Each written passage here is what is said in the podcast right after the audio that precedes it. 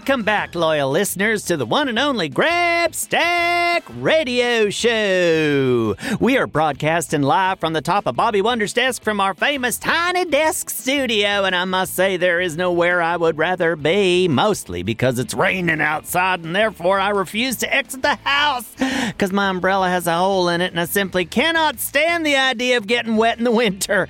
Grab Stacks like to be warm and sip hot cocoa and eat waffles and flourish marflers. We do not like to brave the elements. Of course, I am quite good at braving the elements if I choose to. One time I navigated a sailboat through a tropical storm and we made it back to shore safe and sound, if not a little worse for wear. Granted, I was instructing the captain on how to navigate us back to shore, and I suppose he didn't take all of my advice. I mean, come to think of it, he didn't take any of my advice. Regardless, I stand by the fact that my advice was absolutely pivotal to ensuring our safe return. Anyway, enough about sailboats. We have more important things to attend to, like taking on the mathematic. That's right, listeners. It's that time again where we go head to head with the wily mathematic and crunch numbers like they're crunchity crunchity cereal. The rules of the game are simple. There are three rounds, and each round I will read the question, and then you have 10 seconds to solve it. If you need a little more time, just go ahead and hit the old pause button. I don't mind waiting. And I recommend you snag a pencil and paper to write your problems down on because one time I tried writing my problems down on Bobby's cape. And trust me when I say no one was happy about it, and I definitely did not finish any math. Is everyone ready? Carl, the station manager, is in the other room, and I can hear the mathematic firing up now. Carl, are you ready? Yes? Okay, marvelous. Then let's get started. Round one. Our first question is The Pflugerville Community Pool holds 1,000 gallons of water. Mighty Mila swoops in and starts vacuuming out all the water so no one can swim. But Bobby Wonder flies in and stops her after she has vacuumed out 237 gallons. How many gallons of water are left in the pool? All right, 10 seconds are on the clock. Let's get solving.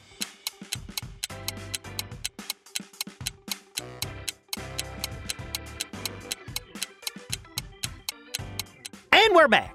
First of all, may I just say that mighty Mila, can she just leave the pool alone? Relaxing on a floaty shaped like a swan should be a sacred space, but she's always swooping in and doing things like vacuuming out the pool water. How's the swan supposed to float if the pool is empty? Exactly. It can't. I suppose that's her plan, though. She's diabolical like that. Okay, okay. Let, us just get back to the math problem. There are 1,000 gallons in the pool, and she takes 237 gallons out of the pool. Well, where's she putting it? How big is this vacuum? Oh, calm down, Grab Stack. Just put a pin in that. Focus on the math. Okay, if she takes out 237 gallons, then we would have 763 gallons left. Wow, well, that still seems like enough to float on a relaxing swan. Anyway, let's move on to round two. The question is Bobby Wonder's personal record for fastest speed from his house to Lucy Wow's barn is 65 miles per hour.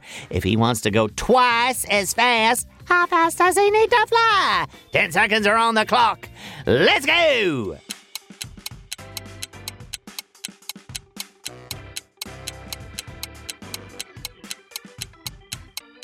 All right. So Bobby Wonder wants to fly twice as fast, huh? Well, I can't say I think it's a very good idea. I mean, how are we going to stop? It's hard enough at his current top speed. I hope for all of our sakes that this question is just hypothetical. That means not real. I sure hope the mathematic is just writing these questions at random and it's not some sort of fortune telling machine. Carl, call Bobby and make sure this question is hypothetical. Oh, don't act like the phone is broken. I tested it before I came in just in case you tried to say that. okay, fine, I'll call him later myself. Let's just solve the question first. Okay, so if Bobby's top speed is 65 miles per hour and he wants to fly twice as fast, then we will need to multiply by two. So that would be 130 miles per hour? I do not condone this course of action.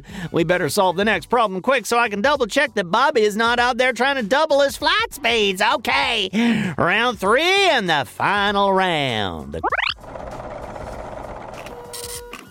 Question is There are 10 ducks living in the Pflugerville pond. They all have five ducklings apiece. How many ducklings live in the Pflugerville pond now? 10 seconds are on the clock. Here we go.